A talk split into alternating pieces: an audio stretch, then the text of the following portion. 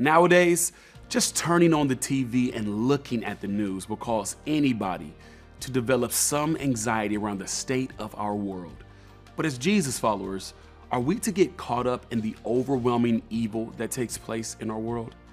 I don't think so. In fact, when I look at scripture, God's plan for us is not that we be overtaken with fear, but rather have peace in the middle of it. The author of Lamentations says, But this I call to mind, and therefore I have hope.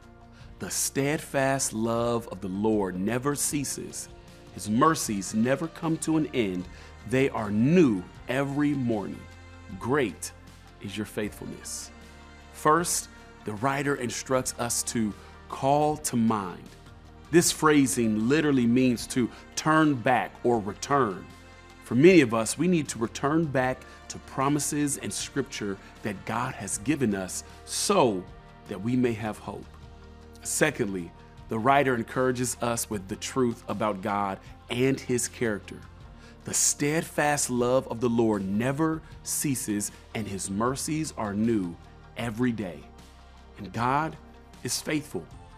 God's love and mercy never ceases, regardless of how much we mess up.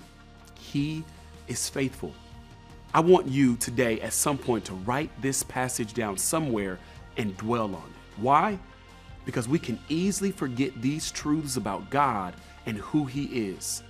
And in a day when so much can overtake our minds, we all need to call to mind the hope we have in Christ.